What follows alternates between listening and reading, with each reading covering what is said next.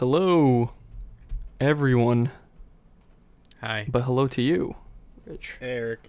I'm here at the, at the podcast like all the weeks. Ah, yes, I also frequent the podcast. Um, so it's a happening spot. A lot going on. According to the Wikipedia, I'm one of the main players. You have a Wikipedia? No, You could technically make one about yourself, though, right? it's true. I mean, you could you could write your whole biography there. I just copy and pasted Neil Gaiman's. And I'm just hoping that That no one just hoping that nobody notices. Rich Meister, the uh, critically acclaimed author who is most famously attributed for writing Sandman. You know, that's right. Uh, we're working on the Netflix adaptation. Imagine throwing that on like a dating profile and just putting a Wikipedia link, and someone just calls it out and, and goes, "You didn't." I, Did hey. I was looking into this, and it looks like you copy and pasted Grant Morrison's Wikipedia page into your dating profile. yeah. Every time I copy and pasted your name, it's now just affiliated with this profile, which is not you. yeah, it's me, uh, Grant Morrison, acclaimed author of Doom Patrol. That's an extreme form of catfishing. Actually, at that point, it pretty much just borders on straight up lying outright. Because you're not even lying Yeah, about your appearance anymore. You're just trying to suck out somebody else's life and implant your own. A little invasion of the body snatchers. Doom Patrol did end recently, though. Yeah. Did you watch the series finale or the season finale? Wait, that was the should say? finale? Yeah, that's the season finale. That was it. I didn't. I didn't realize it was the finale. Welcome to the Gecko Gamescast. That's a cliffhanger. I am your ever, forever serving co-host Eric. Across the virtual table The plane, is what? the the virtual plane. Oh, across the virtual plane or landscape is our other co-host Rich Meister. It's true. I'm here. I played. Some would say he really is the backbone of this establishment. I would feel- respectfully disagree. I don't. I feel like it's a stretch. I don't. I feel like you and I go together like c- concrete and drywall. You know, yeah, that's good. They need each other. yeah, we do. Mm-hmm. And you know, you're you're my concrete. And You're my drywall. I'm your drywall with the studs in between, but you can't find them right away. 'cause you Use need my a stud finder. Beep beep beep beep beep. Oh. I'm so Oh, sorry, everybody. I- one. This is not this is not how it's supposed to be. So, yeah, you know what? Doom Patrol did end. Uh, I did not what was that HBO Max? Yeah, I did not. Yeah, that was the ending. that was a. I had a feeling that you didn't know. Otherwise, you would have texted me about it and been like, "Wow, what a season, huh?" Um, yeah, HBO Max was just uh, apparently they only gave him a nine episode season because of COVID, so they couldn't film anything more. Because that does not And, feel like a uh, natural conclusion. No, actually, this is the first. I mean, they only have two seasons, but this is the first time where it has ended on a cliffhanger with that no true conclusion to itself. You could argue that season one ended on a cliffhanger, but not really. It was really It's kind of like one of those weird next arc. cliffhangers. Yeah, Um, like it was just one of those things where everything was done, and uh, they kind of had this natural jumping on point for a later season. I- this one, however, it literally just ends. I will say. Uh, you're just you're just sitting there thinking, oh, all gonna I give guess it gotta to wait that- like two years. I'm gonna give it to that episode for the creation of one of my new favorite original characters, Doctor Cowboy. Oh, I was gonna say it, for for crediting one of the oldest uh, characters, literally in the book, Jesus Christ. Oh yeah, the great fist fight between Brendan Fraser and Jesus Christ. If you uh, have not seen Doom Patrol, you should check it out. It's on HBO Max. Um, it's There's quite a bit to It's pretty damn point. good. Yeah, it's pretty damn good. I have to say, season two probably. I actually, you know what, COVID aside, because they still had the first half of the season or seventy five percent of the season panned out before COVID. I wasn't that impressed with it. I thought it dragged a little bit. Um, I think it's lost But a I lot think- of its charm. A lot of its charm was Mr. Nobody. Um, yeah, and without it, you kind of have all these other the one shot story episodes that they have, kind of that villain of the week. I don't mind that. I actually thought that it was very strong for the first three to four episodes there. Um, but somehow along the way, because everybody just had their own side plots without too much camaraderie with one another, it just kind of trailed off for me. Got a little boring. Yeah, and then I think the uh, the Candlemaker stuff sort of comes to a head without coming to the finish line, which is problematic. Yeah, and you know, I really didn't even give a shit about Candlemaker, which kind of sucks because it's supposed to be the de facto villain of the story there. Uh, but you, I guess it could be argued that you know, I don't know. It, it was good. I enjoyed it for what it was. It, I just hope that the next season maybe due to COVID, it could just be better. Because this was supposed to be the penultimate episode where things were supposed to tie together, because that's what it felt like right before the come down of the final episode.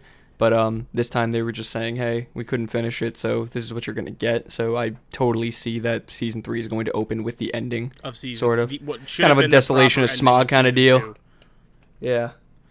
I'll never forgive the Desolation of Smaug for what they did. I'll never What kind of bullshit was that? forgive that entire trilogy for the idea of it shouldn't have been three movies. Well, you want to know something about it? And this is exactly how I feel like Doom Patrol is going to go. So this does, ha- I promise you, this is not a tangent. I will circle back and then end it so we can finally talk about what this podcast was intended for. Uh, I think that when I went to go see Desolation of Smaug, I was I was in the theater, and uh, at the time everybody had seen The Hobbit already. I think you already went with like Tom and them. Does memory serve me right on that one? You're probably right. It was so long. I think you went. Yeah, I think you already went. You definitely and, uh, invited me because I remember, but I think I'd already gone. Yeah, and what? Why was it in between? So, I just I just didn't have anybody to go with at the time, and uh, my brother was like, I don't even want to see that crap. Um, so I went by myself. It was one of the first times in years I went to go just experience a, a movie by myself, and I thought, you know, it's Middle Earth. I deserve this. So, um, So I put on my Legolas cosplay and I headed so naturally, I put on my uh, my ranger cape and um, carried my uh, carried my potato sack and went to town with my uh, what was it Think Geek brand Hobbit feet slippers, and uh, I decided my to go. glow in the dark sting at my side. Oh god, it's just plastic. My uh, Hasbro. So, uh, but I went and the, everybody knows how this movie ends. And if you don't, Smaug the Dragon is pretty much one of the main antagonists of the Hobbit story. Um, when the Dwarves go to reclaim their their land, their their kingdom under the mountain, and uh, they find a fucking dragon there, and he, he's pretty pissed off and he's pretty greedy. You know, he just wants all the gold. So at the end, he flies over the city or the town, I should say. Not the, Lake he Town. flies over Lake Town. Yeah, I was gonna say Lake City, and Lake uh, City! the best metropolitan area. Check area. your ever. lease, buddy, because you're in Lake City. and you know this guy is about to fuck up. Yeah, I mean, fuck some stuff up. You know Lake Town's done because they, they already got desolated one time, and here comes the title of the movie. Smaug is like, "Feel my desolation." You're thinking, "Oh shit, this is it," and then as he's flying to Lake Town, it just fades to black, like it just fades, and you know what's gonna happen. But then that's it. So you're just left with this lukewarm feeling. And then what happens in the third movie, Battle of the Five Armies? It just picks up where it leaves off. Smaug is just like, oh, remember what I said last movie? I'm going to repeat my line. Now let's actually show you what's going on. What followed was a 15 minute to 20 minute segment of just dealing with Smaug and then defeating Smaug, which could have just been left in the main movie. I didn't understand what was going on there. I felt the same with Doom Patrol. I have a feeling that you, you get this big penultimate episode, and they didn't film it yet, so I can't. Fi- Like I, I, think it's a different situation because like I get the the vibe that like they never intended to do it this way, but like what happened in the world kind of forced their hand to go. Well, we'll give you what we've have done. Give me like a uh, give me like an Animal House kind of ending where at that point just show me still images of all the characters and give me the text of just what happened. Robot Man after. went on to become a renowned psychologist. Yeah. But go watch Doom Patrol though. I think it's pretty fucking weird. If you don't like it, that's fine. Uh, honestly, this is one of the most shocking uh f- shockingly funded superhero shows I've ever seen hit the and I'm glad it is because it it comes from that age of like in my opinion and I think you pretty much fall in line with this Eric there was a time period in comic books where things were done a certain way and then in particular I would say Grant Morrison and Neil Gaiman came along and just did totally different shit that changed the landscape of comics forever. Yeah, they just implemented a lot of ideas that just were really fucking weird and just borrowed off of other essays and other works that involve mental health and just more spiritualistic they told very different types of stories than we were used to seeing in comics at the time Yeah.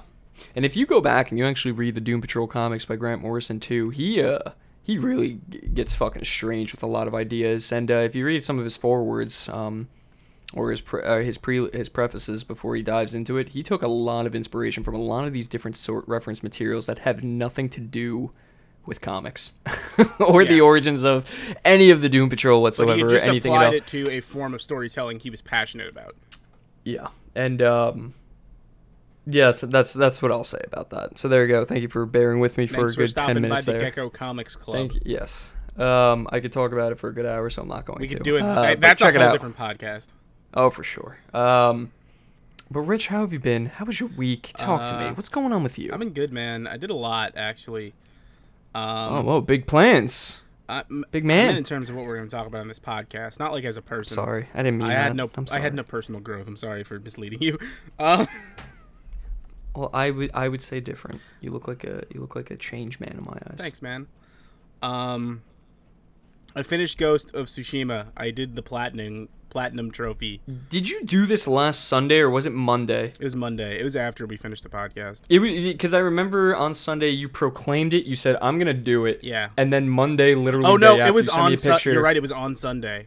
I think it was literally Later later, that that, day. You sent me a picture, and you said did it. Yeah. I, and I swear to you, the same thing happened with Persona. I'm actually gonna it get greedy with these now. I'm gonna have this false expectation because Every week I proclaim it, I'm just going to assume you're a minute or two away from actually doing it because you always send a picture like within the hour and go did it, and I just laugh. I'm like, damn. Yeah, when I set my mind to it, uh, Well, tell me about it. How was it? I really like this game. Um, I've said that before already. I I think it's worth noting that I don't think Ghost of Tsushima is worth setting the world on fire because I think it tells the type of story it's trying to tell really well, even if it takes a kind of a long time to do it. And gameplay wise, And when you say setting the world on fire too, do you mean just you know praising it upon the shoulders of everything and saying this is the best thing ever? Yeah, because it's not the best thing ever. It's a very typical open world game. Uh, I just think it's a pretty polished one of those, and it's one I really enjoyed. Um, if you head on over to uh, swordchomp.com, you can read my full review of that game. There's a plug for you. That's a good plug. I think so, but that's up. Um, I highly recommend it, especially to people who are have a certain reverence for older Assassin's Creed games. It totally feels like if you we went back like ten years and you slapped Assassin's Creed three on this, I'd be like, yeah, that seems right. Really? So you think it? Do you think that it um is similar to the previous installations of Assassin's Creed more so than say Origins or Odyssey? Yeah, it's similar, more similar to the pre. This seems like a game that could have come a number of years after Assassin's Creed 2. Interesting, but it was still good. It was still good. Because three, the whole. I, well, I guess I want to say three's Three's problems were was narrative. their story. I think it was its Yeah, story. the Yeah, narr- narrative, narrative structure. structure was the issue with 3, not really the Yeah, gameplay. not the gameplay. Yeah. What a shame that was. Well, I'm glad this one actually is just good. Yeah. What would you say was the favorite part that you enjoyed the most out of this? Uh, I definitely talked about this a little bit, but the the character tales, which are the sort of side missions that revolve around certain characters, are definitely the strongest bits for me. Some of the best storytelling that feel like they are like taken out of old Kurosawa films or something. Uh, Lady Misako, in particular, is my favorite character in the game. Uh, I've mentioned her before as the, Yeah. the wife of a samurai, like avenging her fallen clan. Her story has a great conclusion. Uh, it's it's fucking fantastic. I'm down. I can't wait to play it. It, it just sounds so cool, and it just um, I've read very very similar to your thoughts. It's nothing that breaks any new ground with what is already out there, but it basically makes a good game out of the toolbox. that it does the things it's doing really well. Yeah. And that's frankly I don't I will never care. I mean, sure, I'll always yearn for a little innovation every one every couple of years, but There's I'm certainly wrong not with going to be this. breaking down a door just to have something new on my plate rather than reutilizing old formulas that still work. Yeah, Why why br- why reinvent the wheel if it's going to keep spinning? yeah, that's just it. Like, it doesn't do anything new, but it does a fantastic job with a tool set we're familiar with. I'm really excited just for the sheer fact that number one, this is one of Sucker Punch's most successful selling titles, and two, um, it's one of the kind of starkly different types of games that they're used to making. Um, and I'm very, at least when it to- to my from my perspective, when it comes from a narrative storytelling structure, because the open worldy kind of deal. I mean, you could argue that Sly Cooper and Infamous did this already. They they they already have experience with kind of establishing open world games. Yeah, Uh, but this one looks like it's way more heavily tied to the narrative, yeah, for sure. and it's more cinema. It's it's uh, what's the word I'm trying to say? Cinematic storytelling Yes, yes, for sure. from what I've seen. Um, and that's really exciting to me because this kind of blows the doors now for them wide open. They could do a lot more with it. I'm excited to even hear if they're going to do a sequel, I- or even if not, what else will they, They do? Will they implement this kind of in their infamous or otherwise? They, they lose it, leave a very loose sequel thread, which like for anyone who who skip ahead a minute or so if you want. I don't think this is like a spoiler even worth talking about, but Make it three. at, yeah, at the end, basically, uh, Jin is you know has embraced his identity as the Ghost of Tsushima, but in a conversation he has towards the end of the game, there are whispers about the Ghost rallying forces to bring the fight to the Mon- the Mongol Empire, and Jin is not the one doing this. So that means like the ghost has grown beyond him. Like someone is claiming that identity and trying to rally a force to take the Mongols down where they live. Ah, so the legend has outgrown the person. Yeah. Very, very cool. I dig that. Is he shocked to hear that? he's not shocked, but it's more like the character you're talking to, who like was never kind of okay with you doing this, like kind of gives you a look, and you're like, I'm not, I have no plans to do that. So, like wh- wherever Right. these people It's are kind gathering, Of, it was kind of like one of those things where it it implies like look what look what you've become or look what it has become. yeah, like it's it's gone beyond you now. Like this is why I didn't want you doing this in the first place. Ah, well, damn. A real damned if you do, damned if you don't scenario. That's pretty cool though. I actually like that. Um, God, I'm trying to think of another. I guess Joker, that movie, the Joker movie at the end of the the most recent one with Todd Phillips. He uh, kind of had a similar ending. Yeah, It's like the Joker ends up uh, having all of his cronies, and it's pretty much outgrown him now. Can't stop it. can't stop, won't stop, Can't stop, won't stop. Obviously, this one was a lot more honorable and a lot more dignified. and a lot more the Joker. enjoyable in my opinion. I like th- I like that Joker. I don't care. I really that. didn't think it was that the, bad. The further I removed I get from that movie, the less I like it. well, I think that a big part of it was just the fans, but that's neither here nor there. But I'm glad you liked Ghost of Tsushima. I'm definitely gonna pick it up. Eventually, Mm-mm. it's going to come down the gate. I've fallen into this cyclone of just finally beating the games that I do have. That's a good idea. Uh, It, it- listen, I talked about. I, I don't even know. You can fucking make a montage out of how many times I'm just like, oh, I'm gonna beat these. I remember one time back in that since we started early. the show. This is episode 55. Oh, you! I knew you were just gonna bring that up, weren't you? I remember at the start of 2019, where I proclaimed on pod on cast where I'm. I told myself I'm not gonna buy a game unless I beat a game. Beat a game, buy a game, and I did okay in the beginning, and then I just went backwards and regressed. And let me tell you, I'm back on my shit again. This time it's legitimate though. Um, I'm starting Bloodstained again. I Yeah. powered through Bloodstained the first time, but I didn't. Number one, I'm going to go with the intention of 100% again. Number two, I really just didn't kind of become uh, engrossed in the story, as I would say a Symphony of the Night or And I something think similar. there is a story there to become engrossed in. You just have to kind of embrace It's average. It's average, but I think what I really want to do too is kind of utilize the full breadth of the gameplay capabilities because there are so many different wacky ways that you can play the game. Some of that are just downright broken, but that's what makes the game enjoyable, honestly. Uh, so I kind of want to go back to it, especially because I was thinking of Curse of the Moon too, and I will buy that eventually, and I will play it probably soon after. It's just I really wanted to beat the source material here, the main title. I also got the vinyl, so it kind of put me back in the mood, and I was thinking, man, I, I don't really remember a lot of it, and it's not because the game isn't good. It's just because I truly did at the time power through this shit. Um, but now I would imagine this thing is patched up, because I know that they had some issues at the beginning, the Switch version just being downright unplayable. Yeah. Uh, this is patched up now. They've You're playing on incorrect. They've incorporated a lot of DLC. No, just PS4. Okay, yeah. But I, I'm just saying in general. I remember. Yeah, yeah. I remember just in the beginning they were like, "Yo, you can't play this." Um, fight Igarashi as a DLC boss. Why the hell not? Why wouldn't you? Yeah. So I, I'm pretty excited to just start that up again. And on the computer, I'm kind of break, breaking this up by platform Sure. now. On the PC, since I beat Sekiro, I'm now just gonna change up the model because I really don't want to play another game like that for a little Something bit. a little and uh, well, it's funny. I'm gonna play Hotline Miami too. So that Okay. that's kind of a. it's like I'm trading one punishment Eh, for eh, another. It's a different like I think Hotline Miami is a game that it's easier to just go okay, go again. Like it's much faster. oh, that game paced. infuriated me. Oh, I would get. uh, because of the so off-screen killing. well, it's not as balanced just- as the first game.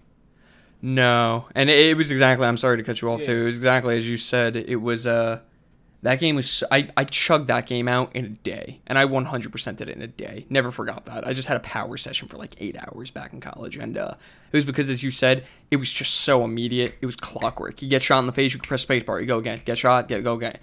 And I could die maybe 30 times in probably five minutes, and You just be like, it's it was so addicting again, again, again. Like you can. instantly gratifying. You just keep going, and the soundtrack is just pumping in your ears, and you're getting into it, and uh, it's real try. I'm really into that whole trial and error kick, uh, where if a game requires me to build upon what I, what had just happened and keep going and going, it's the definition of insanity personified.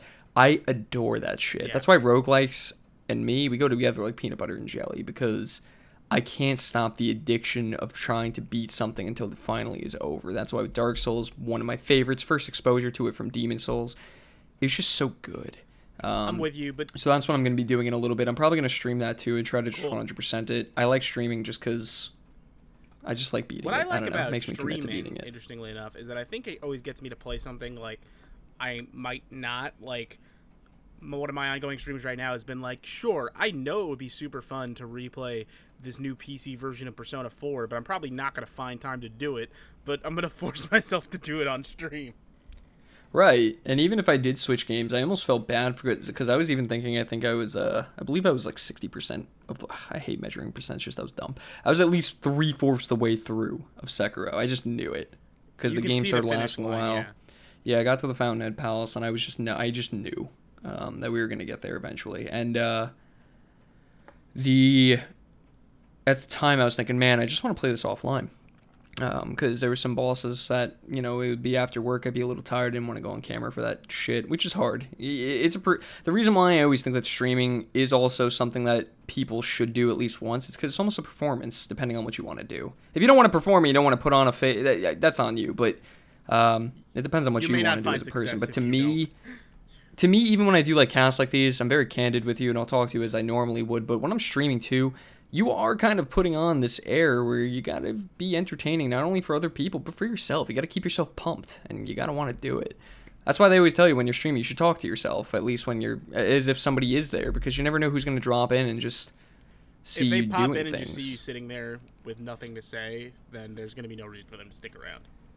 Well, also because it primarily for me makes me not feel like a total psychopath when I'm just talking to myself. Because when I'm narrating my own thoughts on Sekiro, it made me feel so sane. It I was always- thinking, yeah, It always makes me like my go-to is like me in my Twitch chat is uh that meme from Always Sunny of like Glenn Howard and where he's like, "Sure, I'm talking to myself, but that's just because I got shit to say." yeah. So exactly, and that's why it's just so enjoyable. Um, and I was thinking, man, if I was playing Sekiro offline, I would not be happy with myself because I'm just gonna be yelling at myself, and I'd be like, "Come on, man." Uh, but at least when you have the presence of others, you're like, hey, you know, you can't really be too salty. And it's nice to see, uh, even when it's small, like a little cheering section, like you know, someone in the chat being like, "You got this, man." Yeah, I, usually like. I usually I primarily stream just for my brothers. They're the only ones who truly watch me most of the time, and I do it mainly just for them to watch and some of their friends. It's it's it's just a thing for It's a me. fun I social it. thing. For sure. But Hotline Miami is going to be starting up. Bloodstained starting soon, and besides that, I know we both played Fall Guys just like we said we would. Um, Um, and what a weird what a weird game I got a win. Did you? that is. I shut up. I got one win. I'm sorry, that wasn't me. I didn't mean to tell you to shut up. I know you weren't gloating. No, I didn't. I got none. I was so excited. It was literally my third my third game. I was so happy. that game frustrates the hell out of me in such a fun way. Um, you can't hate. I can't hate the game. The game is the most upbeat, kitty looking shit that just It's- looks so friendly. It's like battle royale gang beasts. That's how I've been explaining Yeah. it to people. And I played a bunch last night uh, with our friends Mike and Eddie. Um, Were you just screaming? I did not win any of I did not win any of those, though I did come close one time. I uh, I like when you're playing with friends, but I, what I do not like is how when everybody loses, like if you have people that lose in the first round immediately, I always feel weird because I have to subject everybody to just watch me. I'm just like, ah, you guys suck. Watch how it's, watch how it's done. shit? Watch how it's done, and then at the end of the, it all, you still lose. And you're just sitting there thinking, man, that sucked. That was uh, me last night. You know, like sometimes you just have that bad run, and I just hear Mike be like, "Damn!" Like, "Mike, did you get eliminated in the first round? You absolute Every time. sack of crap." Oh, I adore it. It's like when you if you could play this game solo. Like I remember when it first came out, I was playing it like 15 minutes in between work calls, just because it was easy to just literally play one die and then go back to what you were doing. Yeah. But um, playing with friends, oh, if you you could be such a douchebag on purpose, it's so enjoyable. Like on Seesaw, of course, too. No, but there's at least one person I feel that can't do Seesaw, and whenever I do it, I just go, oh, where, where? I like to right before the finish line, like to look back and see for those little arrows that indicate where your friends are. Yeah. It's like, damn, you're really far out there, huh? You're pretty, you're pretty out there. It's looking pretty rough, huh? it's looking pretty rough. The numbers are going up here. I don't think you're gonna qualify. Um, if you haven't heard of Fall Guys, it is a really cutesy battle royale that premiered at PAX earlier this year. I did not play it at the time, but it's literally just an obstacle course challenge And it's a part uh, of where you Plus and 59. right now. Yeah, it's free That's worth on noting. PlayStation Plus. If you want to, like, it's the player count is up massively because it's free, which I think was a great move for them. Oh, for sure. It also uh, was detrimental to their initial server counts just exploding. Um, Can I tell you what I'm But- particularly mad about, Eric? Uh, I missed the the time limit while I was in the store. I was two crowns short of getting that Hotline Miami skin. oh, before the time. Yeah. Wait, what skin was it? Oh, there was a jacket uh, skin for your fall guy. This is what I get for leaving. All right, well that's fun. Um, I'll have to check. It'll it'll go back to circulation, but you just do some odd uh, you just do some odd obstacles with 59 other people in competition to try to get this crown at the end and win it. And if you don't, then well you start again. Um, It's like Wipeout Battle Royale. Yeah, it's like the the video gamey version of Wipeout. It's so much fun. Uh, there are some bugs here and there, but it's nothing too noticeable. I, I don't give a shit. Even if it glitches out sometimes, I'm like, oh, that's that's the charm of the game. Just Yeah. You win some, you lose some. Um, but this is free on PS Plus, as Rich was saying, and this is on computer for twenty dollars. I think even if it wasn't for PS Plus, I'd still pay the money for it. It's yeah, a good game. yeah, It's fun. Um, I have not gotten a crown yet. Fuck this game. Just the one. Uh, just the one. I I slave myself to be better than all the rest, and then all of a sudden they tell me I have to rush up this this obstacle course to get this crown at the end, as if all my past deeds just weren't good enough, and I have to lose to some schmo who jumps at a very very tightly bound angle And compared to myself and ends up grabbing it before I do. As as uh, my finger, my little nubby hands, as my fall guy is just practically touching the damn thing, and then it tells me I'm Um, eliminated. Worth noting because I think it's hilarious. If you immediately go into a match right after you win one, you're wearing a crown. So that's that means you're big shit. I think uh, one of the achievements on PlayStation or just on Steam was to win five in a Oh row. yeah, people have already gotten it, and the developers are shocked. They're like, "We literally thought this would be like near impossible." Yeah, because well, that I was actually I'm surprised to even hear that because I think everybody just thought at first like I, I could do this shit. This is easy. No, It's it, sometimes it's just a, it's a crapshoot. You really just get it or you don't. I give props to people who get it five in a row. That's hard. I can't even imagine. It's just stressful. Yeah, Um, I howl at that game. I basically scream at it because sometimes this one dude will just grab it. His little nubs will grab your little nubby legs and they'll throw you off sometimes, and I'll just scream. And it's so funny because the costumes are also just ridiculous, and like it's just a giant overblown chicken or pigeon or something. yeah. Right now, I and you'll just hear myself screaming in my apartment. It's the fucking pigeon! God damn it! Just go for it. And people, uh, uh, probably my neighbors, are like, "What the fuck?" Go uh, half Triceratops, half pigeon. That's my go-to. oh, very a hybrid. Very, very interesting. Yeah, yeah. That's living. I think you were so concerned whether or not if you could, you didn't stop and think if you should. You know, Yeah, no, and I know that stop I, with that those I mutations. I know now that I should. So mutations. I'm just a, a humble little blob with boxer shorts. That's just kind of my thing. That's living. I'm not there. I'm not there for a long time, but I'm there for a good time. You know, That's life, man. That's good. my That's a good appearance doesn't really make much of a difference. I just think it's Well, it, be- it better be for that. You better have that attitude for that game because you're not going to win most of the time. Those team games, I get. I don't even care if you're running with a group of fo- or full group. That those team games stress me out. Uh, we did really well on the soccer one last night when I was running with uh, three people. Uh, whereas I was explaining to Mike and Eddie, I had a, an earlier match where my team was so bad at defending our goal that I just put the controller down and was like, "You guys can fuck off." Yeah, it just it really turns you. And, and for context, for those who don't know what the hell this is, in between these obstacle course levels, they'll sometimes just throw you in a team where they'll bunch you all up and say, "Oh, okay, you're on one team, this is on You're the another," and they'll yellow give you like, "Okay, this is a Rocket League type game where you just have to get these giant soccer balls in each other's goal." Or more of a Diddy Kong Racing kind of thing. This is the exact vibe I got. They put all these eggs in the middle. And they're like, grab these eggs and put these in the corners. And I'm like, some dude stole this from Diddy Kong Racing. Yeah. And you can go into each other's nest and take the eggs and try to aggregate as much as you can and collect them. Another one's, oh, you some of you guys have tails and you have to grab tails, and whichever team has the lowest amount of tails on the team uh, compared to the others loses. There's just a lot of team games. So going back to what I was saying, if you're playing with friends, that's way more enjoyable because you could scream at them. However, if you were playing solo, you have nobody to scream at but yourself. It's incredibly lonely. Some people just don't even play on those games. It's incredibly infuriating. Yeah, it's, Uh, it's so frustrating. Did you play the Hex one? Uh, yeah, the Jinx. Jinx, yeah, that was it. Yeah, it's I, I just call it zombies. One dude's a zombie at first, and they can infect people over time. I've had it glitch out on me actually. Um, I was playing with Evan and uh, and my older brother Nelson, and um, it said that there was one person left on each side, and it's kind of funny because both teams we were all jinxed. So both teams were working together to try to locate these missing people. They were missing, and nobody knows where they went. And the game was just broken. It was stuck in a state of stasis. Um, and we waited like 10 minutes and uh, eventually i just left because the game was not it kept saying there was one person remaining on each side and everybody who was already infected was literally just running around standing still like what the fuck it's it's over um, Weird. but it's a really really fun game uh, to- i think it's tonic games Yes. Put out by Devolver. um, yeah nobody knew that this game would explode as much as it did I think the PS Plus thing was a, one of their smartest decisions because it really got a lot of people playing and a lot of people talking. Got a lot of people pissed off too uh, the servers crashed the first day almost immediately Yeah. And they're Uh, still we're spotty talking right now. Yeah, we're talking hundreds of thousands of people that came to this indie game, and this indie studio is probably just thinking, Jesus Christ, we're probably at max 100k, Yeah, and they probably thought they were cool. Meanwhile, they have like 500k people You're trying to play prepared. this. Yeah, but well, the game was during the beta. I remember uh, they were trying to stress test it. Everybody was clamoring for a beta key. Streamers were playing it to audiences of tens of thousands of people.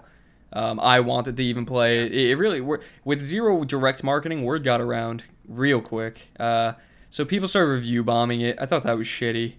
Um, day one, they were like, "Fix your fucking game." I would understand if I actually paid twenty dollars for it. To to a degree, mind Yeah. you, I'd be a little miffed if It's the kind I of paid twenty game bucks though where I was work. fine. Where like like, I "Ah." would hop in and play two, and then the servers would take a shit, and I'd be like, all right, I'll go do something else for a little bit.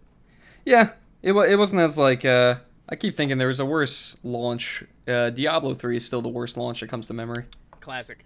Uh, where it the game just didn't work for like three days or something like that. Some would argue it never did. yeah, well, it's great now. Well, yeah, no. Some would argue those until the auction house was got, was destroyed. It never worked. Yeah, the auction house was a whole big thing. I think that had arguably the worst launch of all time, but that's just me. That's just my No, memory. I, I, uh, I kind of agree with that. So this game not being available for like I don't know what was it like eight hours, and then they doubled the size of the servers, tried to optimize everything. Hell they tried yeah, so they hard to do it at the same time as people playing it, and then they're just like, "No, we're just gonna shut this shit down. Uh, it's it's really not working. Um, we can't really help it." So go try go check that out if you haven't seen it yet. I think it's a blast, especially with friends. You just I don't know. It's a great game to just mess around with for every once in a while. Perfect uh, beer and chips kind of game. Exactly that type of game. Uh, Yeah. I also finished Paper Mario: The Origami King. Talk to me about it. I love this game so much. wow. Um, I, I talked about how weird and unique the combat was on previous episode. Uh, I think that's pretty consistent all the way through. It keeps itself fresh. The boss encounters being some of the um, the most like so individually unique. Um, the, the bosses Mario is going up against up until the end are known as the League of Stationery. Uh, the bosses are literal like office supplies like uh, colored pencils, a hole puncher, a stapler, a pair of scissors. Well, is that um without spoiling it too much? I saw that uh, one of them was a phoenix or something. Is that also okay, part of the league? there are. Here's what happens basically. There are mini bosses in each area known as the Vellumentals. Um, you fight the Vellumentals, and then Olivia, your origami companion, learns how to fold herself into their forms. And you can use them outside of combat to solve puzzles. Uh, you can sometimes find puzzles in boss encounters that'll be like, okay, I need to turn Olivia into the ice elemental here to freeze the boss so I can like get to this part of him to attack. Like it, it's all involved in like puzzle mechanics in and out of combat. Neat. And uh I wish that the the only thing I saw with the League of Stationery is that it was funny. I wish they kind of had just some better designs to them. Well, I mean, they're pretty simple, yeah. But the thing is, and I guess this is almost why I'm willing to forgive that being like, oh, it's clearly just a stapler. Is Yeah. there's some really unique boss mechanics built around the idea that you are fighting a stapler. Like the stapler, it comes to mind because I think it's one of the more smartly ones done. At the beginning of like its attack arc, it'll load staples into the tray, and it'll have to stop to reload when it runs out. So like one of the main mechanics around that boss fight is try and make him waste staples so he can't attack you. So like if you attack him by jumping on him, every time you time that jump right, you're jumping down on the stapler, so he's wasting a shot. I like it. It's clever. Did you think that the uh, initial findings of the game where the system, the battle system, got kind of stale after a while? Did you find that Uh, that held true towards the end?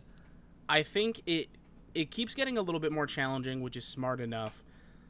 By the end, by the last dungeon, the Origami Castle, I was at a point where I'm like, I get how these encounters work.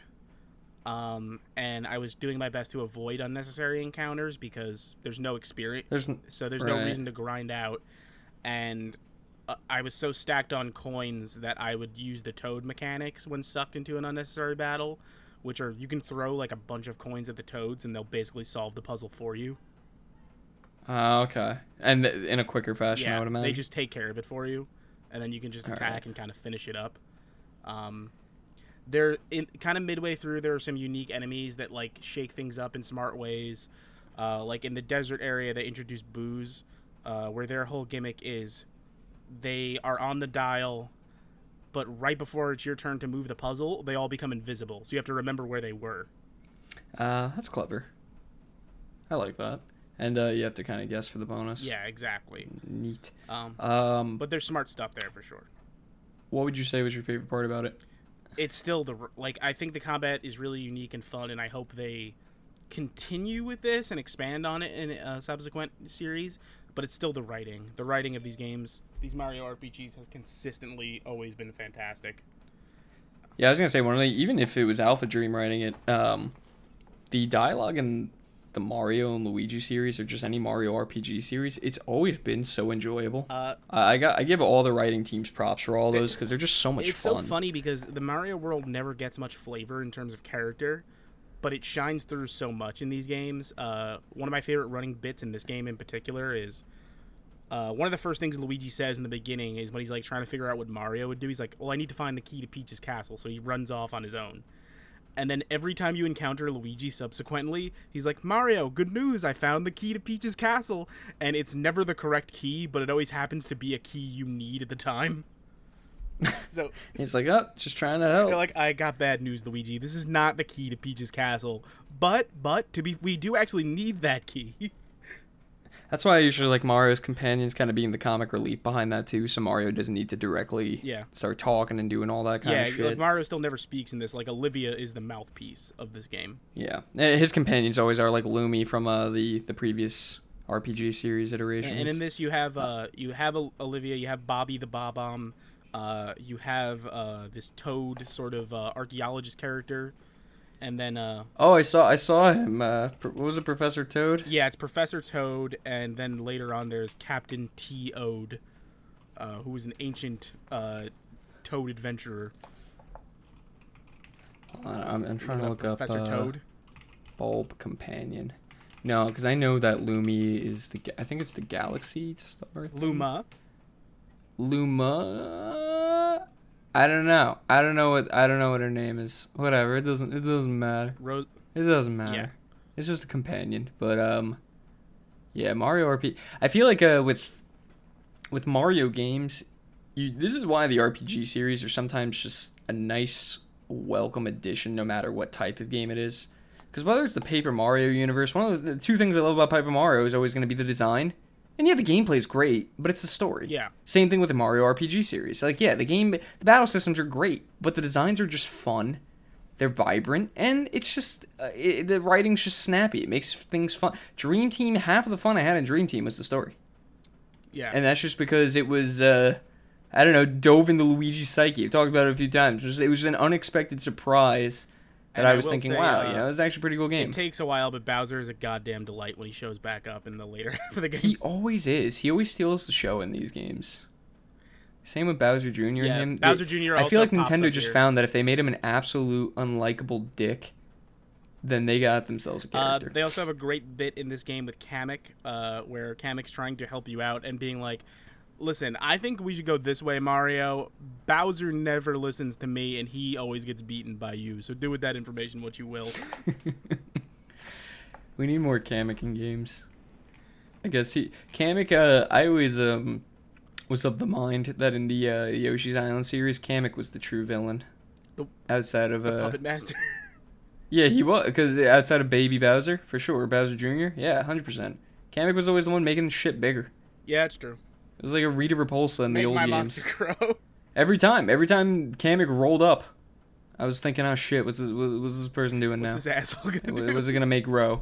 It was his asshole got up his sleeve and he just made something big. It was like a weed. It became like a big piranha plant. I'm like, oh, this sucks.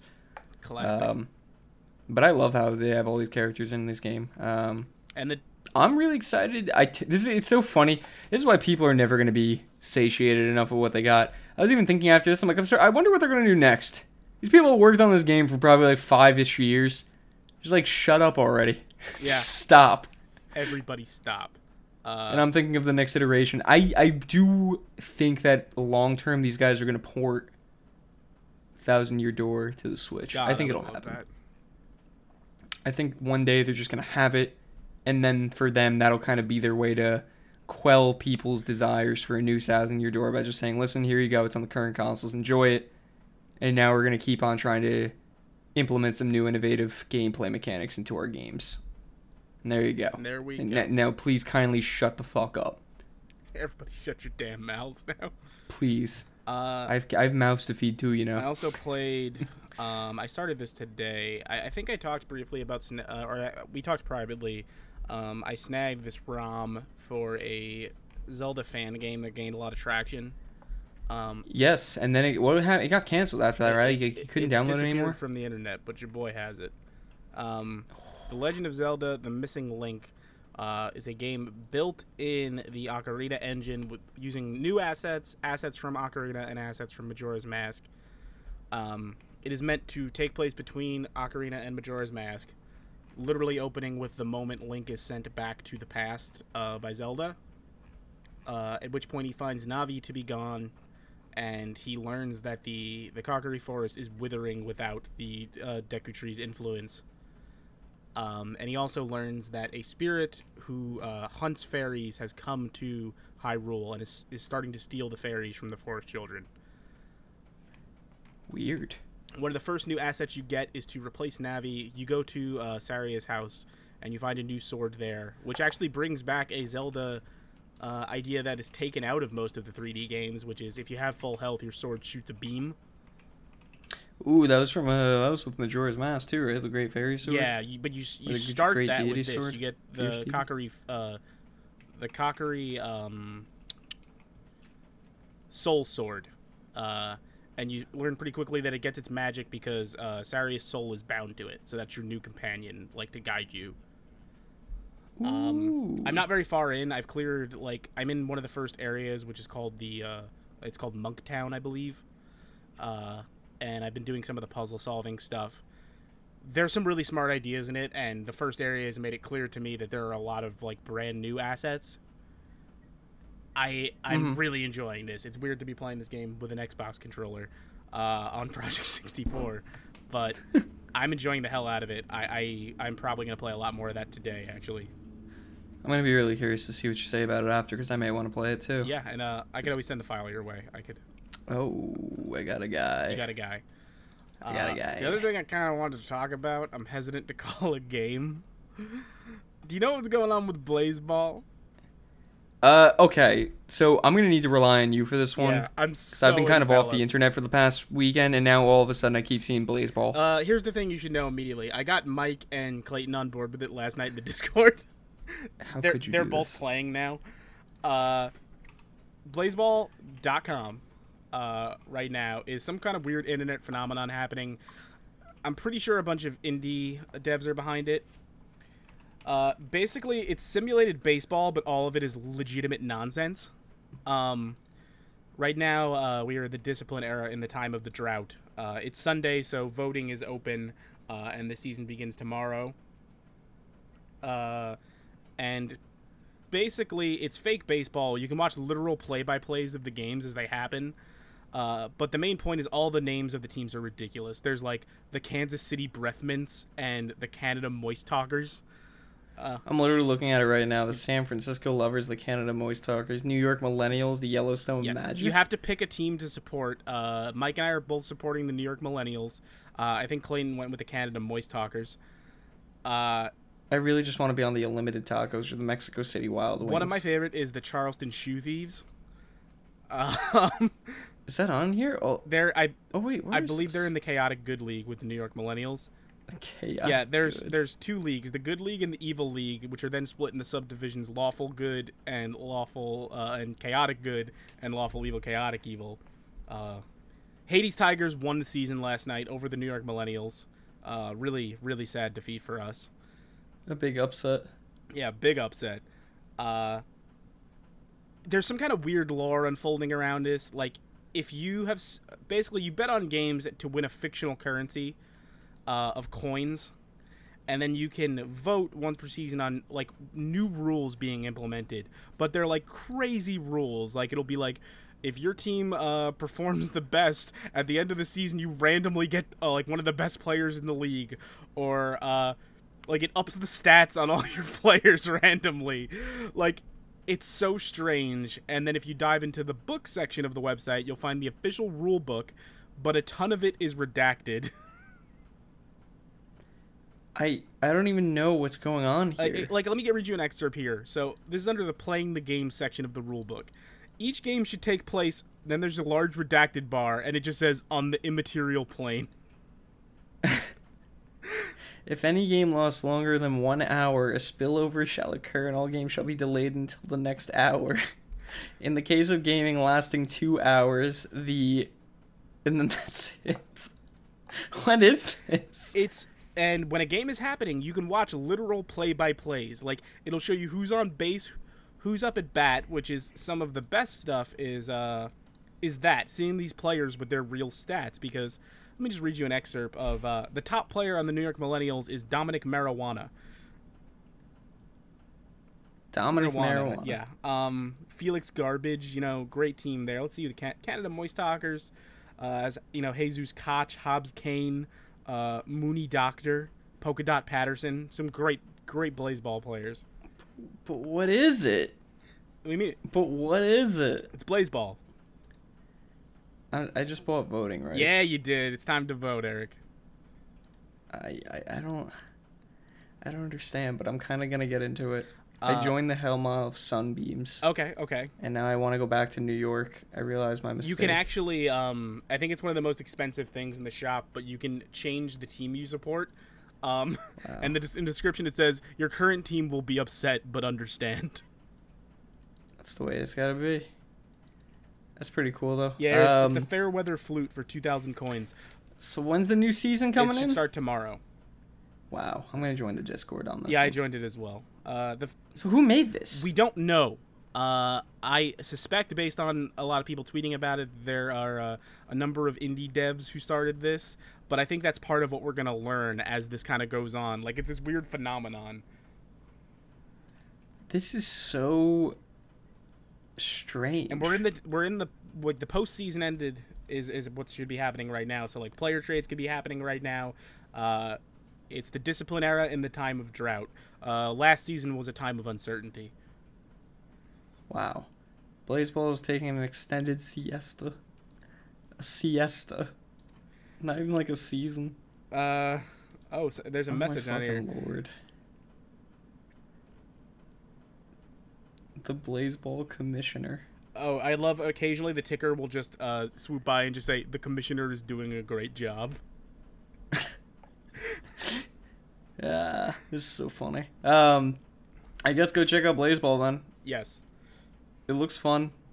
it is a weird. Can you can you really say you're playing it? Uh, no. Mike and I talked for a while last night about how funny it would actually be to when games are going on, uh, just do a Twitch channel where we just watch the ticker and do like commentary, like Jessica telephone at bat.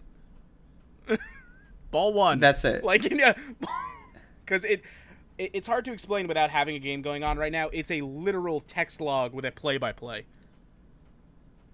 That is so. What? and there's like weird expressions around players. Like Mike and I noticed last night, like one of the New York Millennial players is Jessica, uh, or I'm sorry, I think it's the Hades, uh, Hades Hellmouths or whatever. Uh, I'm sorry, the Hades Tigers. One of their players is Jessica Telephone, and whenever she's up, it's just Jessica Telephone at bat, wielding the dial tone. There's a on the Hellmouth Sunbeams. There is a player called Randall Marijuana. Dominic Marijuana is the top player on the New York Millennials. I can't. I can't stand this. What are they brothers? That's what I don't- wonder. That's what I wonder. I can't stand this. Miguel James. That's it. All right. Yeah, it's fantastic stuff. Oh, this is fun.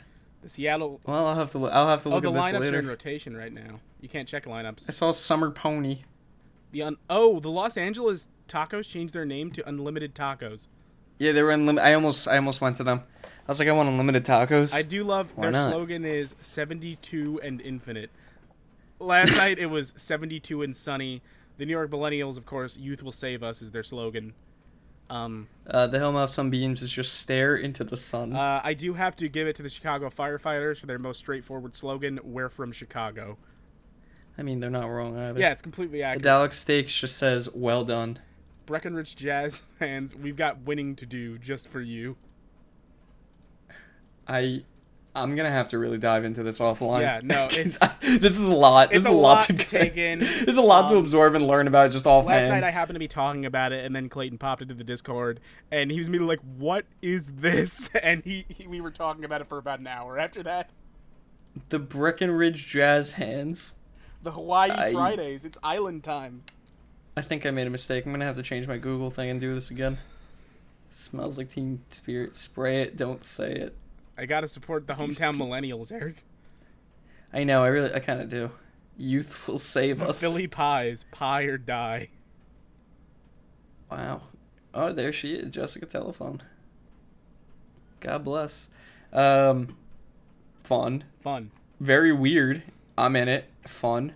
It's a fun, weird thing to be a part of on the internet right now. Well, I guess, I guess let's go into the release. I don't even know how to be fucking. Yeah, even know how to I- I- jump I off thought this- because there's nothing here. It's it, there's It- nothing it's a there. confusing thing that I encourage anyone to look into. Um, It's pure imagination based. It's like use your imagination here to read the text and find a way to make it it's real. fantasy sports on drugs. That's so funny. Okay, I gotta give it props. So going into the drop, uh, Pop Up Dungeon comes to PC August 12th. Uh, a Total War Saga Troy comes to PC August 13th. Kill It with Fire comes to PC August 13th. Eastern Exorcist comes to PC August 14th. UFC 4 comes to PS4 and Xbox One August 14th. And Microsoft Flight Simulator makes its debut on PC on August 18th. Fun, fun. A light one, but a fun one. Um, like one. there we can go into. Uh, Is Microsoft Flight Simulator the one with like ten discs? yes, it's a 10. The physical edition is 10 discs. Damn. These people. I don't know if we ever talked about this. I learned at one point about a community um, in Microsoft Flight Simulator because if you have the right tools, it's you know so realistic. People use it to actually like train to learn to fly. Mm-hmm. Um, so there's a community on Twitch that will, if you are getting ready to practice for your pilot's license, basically you have to do this thing where you like you know during the test you're checking in with towers and all that stuff. Um, Okay. So basically, you can plot a course on Microsoft Flight Simulator, and then link up with these people on Twitch who will follow your course, and you do the proper check-ins with them the way you would on a real flight uh, to help you practice for your test. That's so great. Like, I just think that's a really wholesome kind of neat thing. Games, hey, games for training and teaching are on the rise. Absolutely. I think it's awesome. What's going on with the news? Uh, some are there? Is there not a terrible amount, but there's stuff worth mentioning. Uh, Spider-Man will exclusively come to the PlayStation version of Avengers post-launch, and people are mad. I wouldn't say I'm mad. I just think it's stupid. Uh, I kind I thought we were beyond this. I don't. Here's the thing. I keep hearing people say that, and I'm like, no, this seems obvious to me. Like, Oh, well, I, I, guess I thought it was obvious to me, like because it, it doesn't seem baffling at all. Like, Sony owns the exclusive gaming rights to Spider-Man. Like, did you Yeah, think they were just gonna let him go into the night? from my I guess from my perspective to clarify, it's not a surprising thing at all. In fact, again, when you think about this as a business, obviously why why wouldn't you do that? I just think that it's I don't know. I, I guess offhand I was thinking, man, with anything else, okay, but you have an Avengers video game, and this is really kind of one of the titular The characters thing of the that sucks is, uh, from the sound of the way their expansions are going to be structured and like the way Hawkeye is going to be rolled out into this game and stuff, it really prevents the team from ever bringing Spider-Man into the bigger postseason story beats because this is a live game. Like they're going to be rolling out new story beats, you know, later on. So it makes it like there's going to probably be a small story around Spider-Man for the PlayStation version with a few unique missions, but they'll never be able to really fold them into the him into the larger story as a whole, yeah. which sucks. It does. It sucks, and also there's just gameplay that you're missing out on. Um, it, it- people want that. Good it's news fun. uh, on this that came out from an interview about this. Uh, the devs did say they are 100% allowed to use the X Men. which is cool. I, I I like I like me some X Men, but the game is Avenger. I don't know. It's like, Well, it's it's like one of those things of like but every wh- who hasn't been a fucking what Avenger? what so they it's- said basically was um, we have access to the 80 plus years of Avengers character and lore. We are allowed to use whoever we want, but we're telling an Avenger story, and we'll use characters that are appropriate for that. To me, what that says is you'll probably get Wolverine at one point. probably he's he's kind of one of the common staples. Uh, Wolverine, staples you know, the, the, new leader of the Fantastic Four. Yeah. Um. So far, I I believe they had the beta. Yes, Um. which people seem like hot. Like it, it seems like a, it's not looking good. it, it seems like a lot of people were like, yeah, there's something here, but there's not enough, exactly. It's just not. and it looks fun, Looking But complete. it doesn't. That's just it. It looks like we're hitting like a season one of Destiny type situation of like, this is really cool what you've got, but there's not enough of it. Well, because I mean, I've re- I I checked out the usual PR channels of people playing it, like the influencers and all that, and they'll they'll try and they'll say this looks really cool. I've seen some streams of it, and it does. It, it truly does actually look pretty cool. The way that they set up the beta from the videos and trailers I've seen, it looks like something is there, and it looked pre- it, it even got me a little more bit more optimistic about we it compared to how I've usually felt, which was launch, meh. I'm like, le- if we weren't less than a month from launch of this game, I might be more optimistic.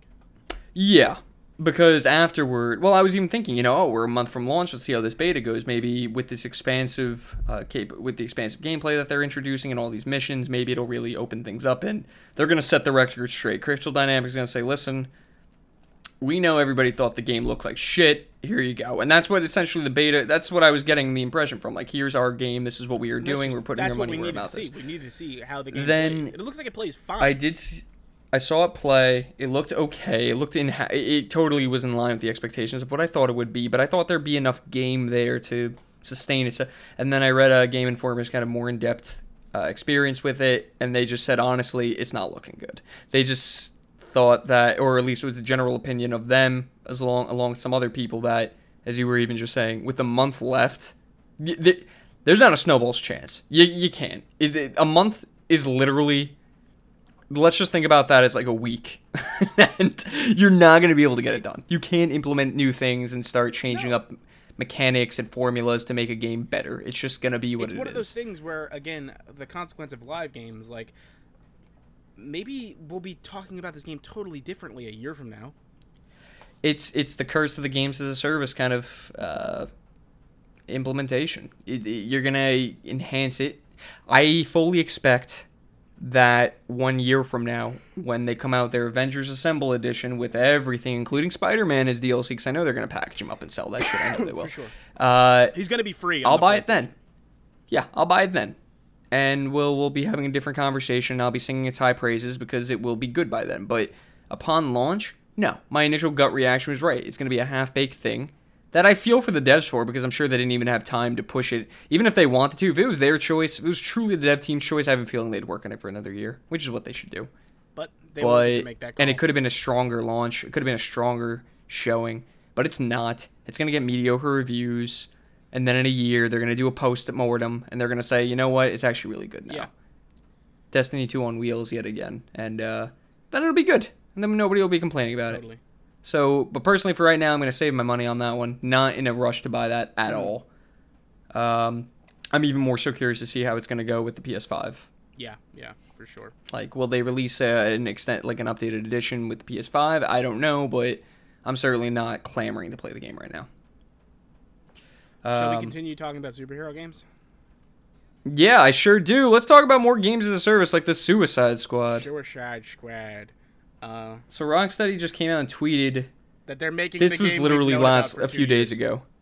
Yeah, Rocksteady literally just comes out with a tweet announcing Suicide Squad. and they're gonna ex- it's so expand weird. on that on the twenty second.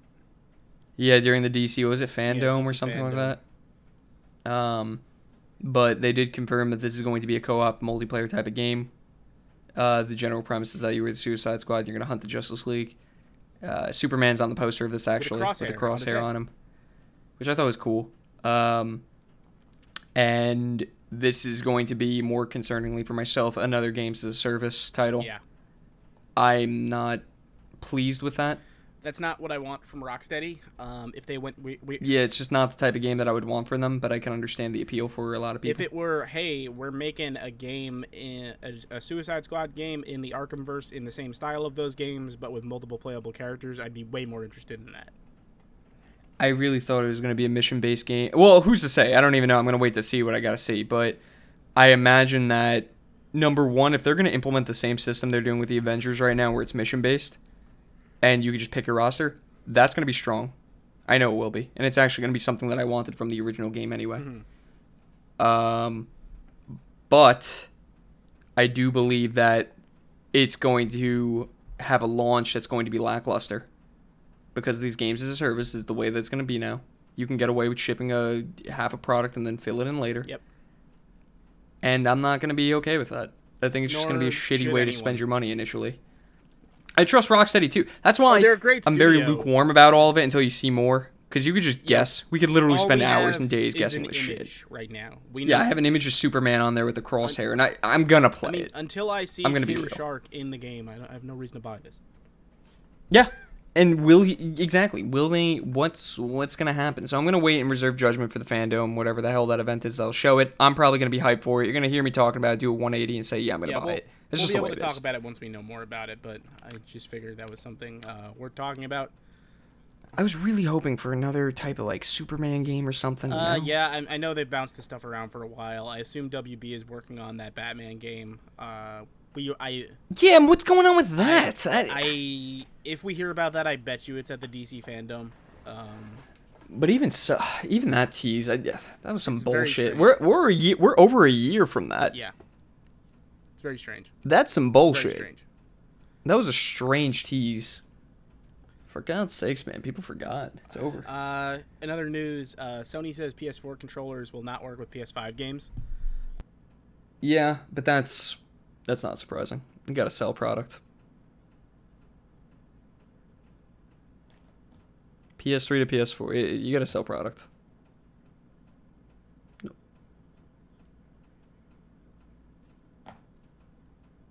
Yeah, sure. It's okay. I'm back. Fix that. In post. Hello. I Uh, I agree. I think that's just I agree. We will fix that in post. I think that's not surprising at all. They they, they got to sell their shit. Eh, Totally. tell me what's different from that from any other console launch. Yeah, no, that makes perfect Please buy our to me. product, the launch. Please So buy my product. yeah, I mean, look at fucking Nintendo. Come on, Nintendo charges you fifty arms and legs for all these different things, and nobody's gonna bat an eye. You're telling me this is different? Come on. Nobody bats an eye. And they're gonna say, well, it's different from uh, the, the Switch from uh, the Wii. Yeah, I know, but same thing applies. Imagine, imagine you could use your Wii control, your Wii modes for your Switch. Fuck, man. There's new there's new tech in there. No matter how little it is, they want developers to access it, and there is a way to. I'm sure there's a way you can develop around that, but Now, if you were no going to tell to me that. that you didn't like all these weird other games that these weirder newer games that are going to try to utilize what was it? What do they call it? The uh something sense? DualSense. the dual sense. Uh, yeah. Sorry, I totally blanked on that. Now, if you're going to tell me that games that come out are going to try to implement some wacky dual sense functionality that has no business being there, then yeah, that's going to be fucking annoying. I agree with This that. controller smells like garbage. It's a new feature. Scratch a controller and smell it, and you can get the smell trash. A new scra- dual scratch controller. No, and this uh, it reminds me of with the PS3 at the time with the earlier games how they would implement the uh, the motion sensor inside of the controller, and you'd have to move Mm-hmm. your controller around like a dumbass just to I don't know balance against a log. I Yeah, I don't care gameplay. about that crap. I've seen it already in some of the titles that they're showcasing for development. Eh, Just do it where it makes sense and will be cool. I'll be more likely to shut the hell up and buy your products blindly if you don't got to do that to me during the games. I don't got to play Rat. You know what? Ratchet and Clank actually gets away with it because they always Ratchet and Clank to me is always kind of that step into the innovation that they always have for their new console launches. But It's a showpiece. you give me another PS5 title or something, and you're like, shake your controller for some weird sections of the game that really have no business being there, and we'll, we'll be square. Just get, just make sure it makes sense. Sounds good to me. It's good hardware there, so I'm really not too bummed about paying double for it. What are you gonna do?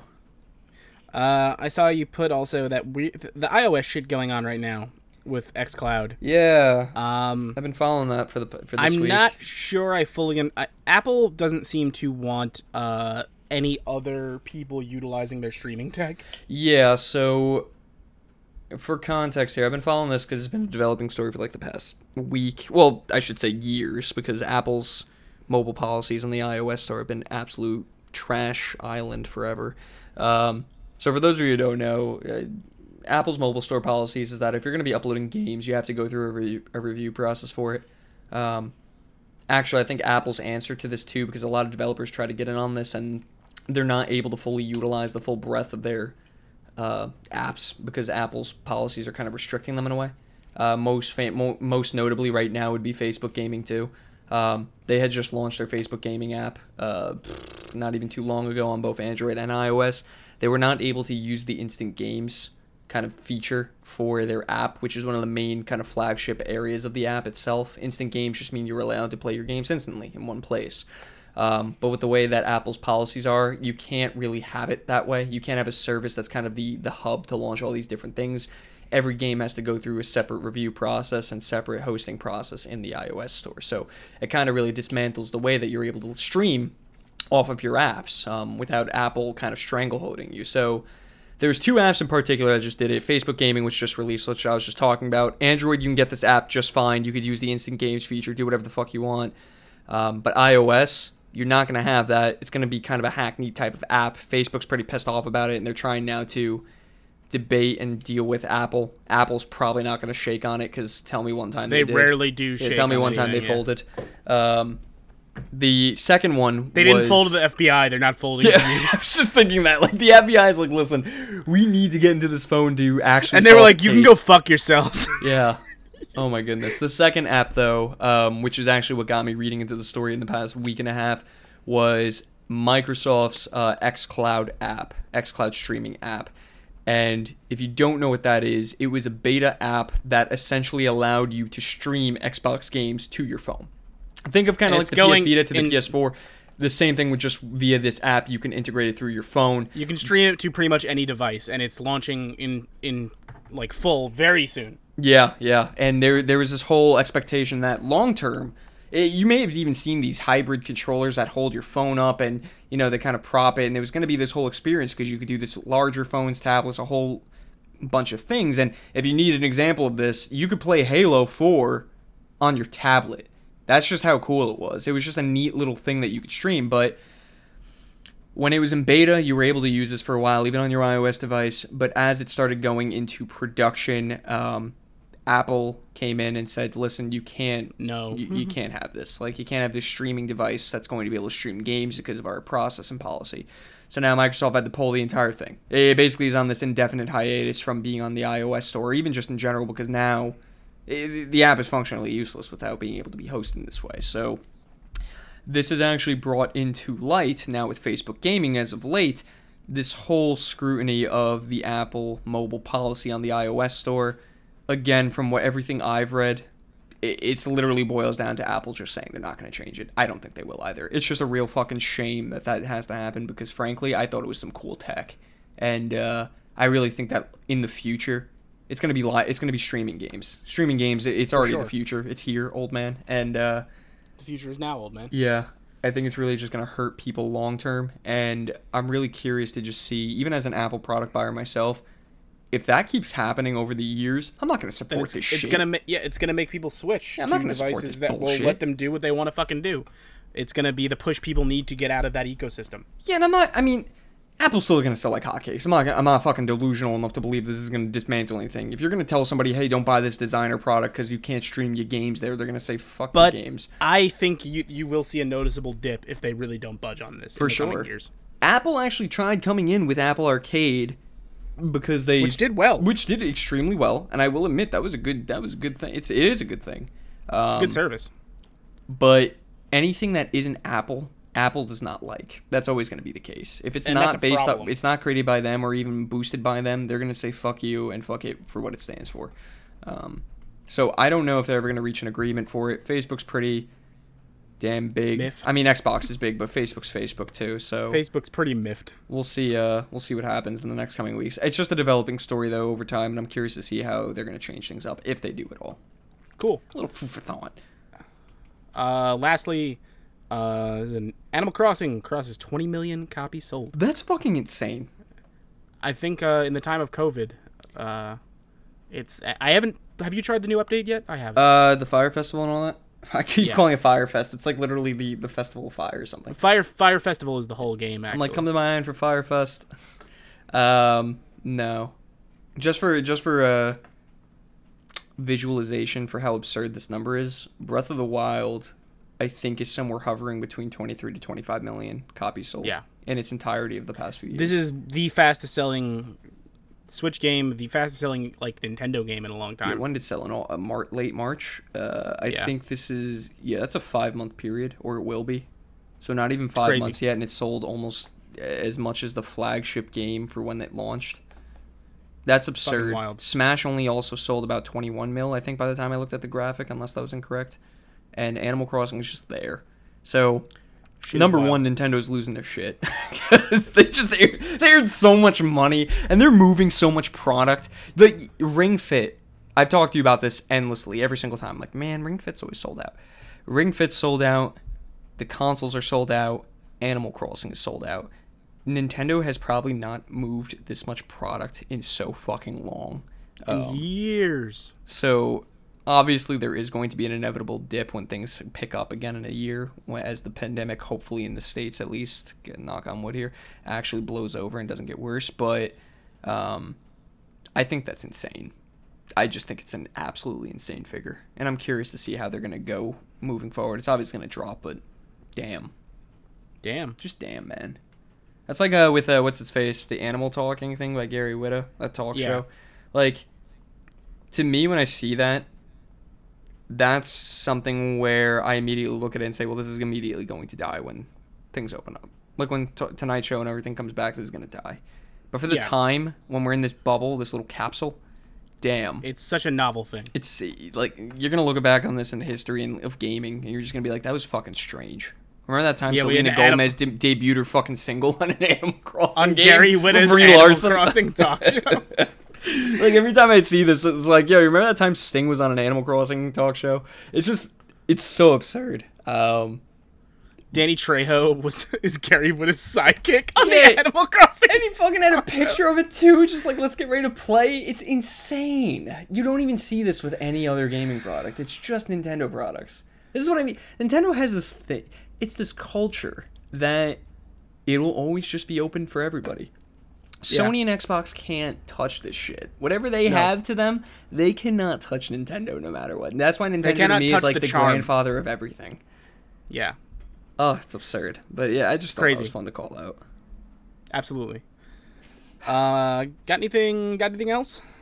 Or are we gonna wrap this bad boy Uh, up? the- the- my gas tank's running empty. All right, let's pull off into the service station here uh, for housekeeping. I hate you for that. That was so good. Uh, thanks. I was pretty proud of that. Uh, it's so seamless. Teach me. Uh, big thanks to Ed the Cat for our intro and Heather Ramos for our wonderful uh, artwork. Ask us question, Gecko Games Podcast at gmail.com. Find us on Twitter. I am at the Richmeister Zero, and you, of course, are at beautiful underscore Eric. But until next time, it's been our pleasure, and we will see you all here next week. Thank you, everybody. See you.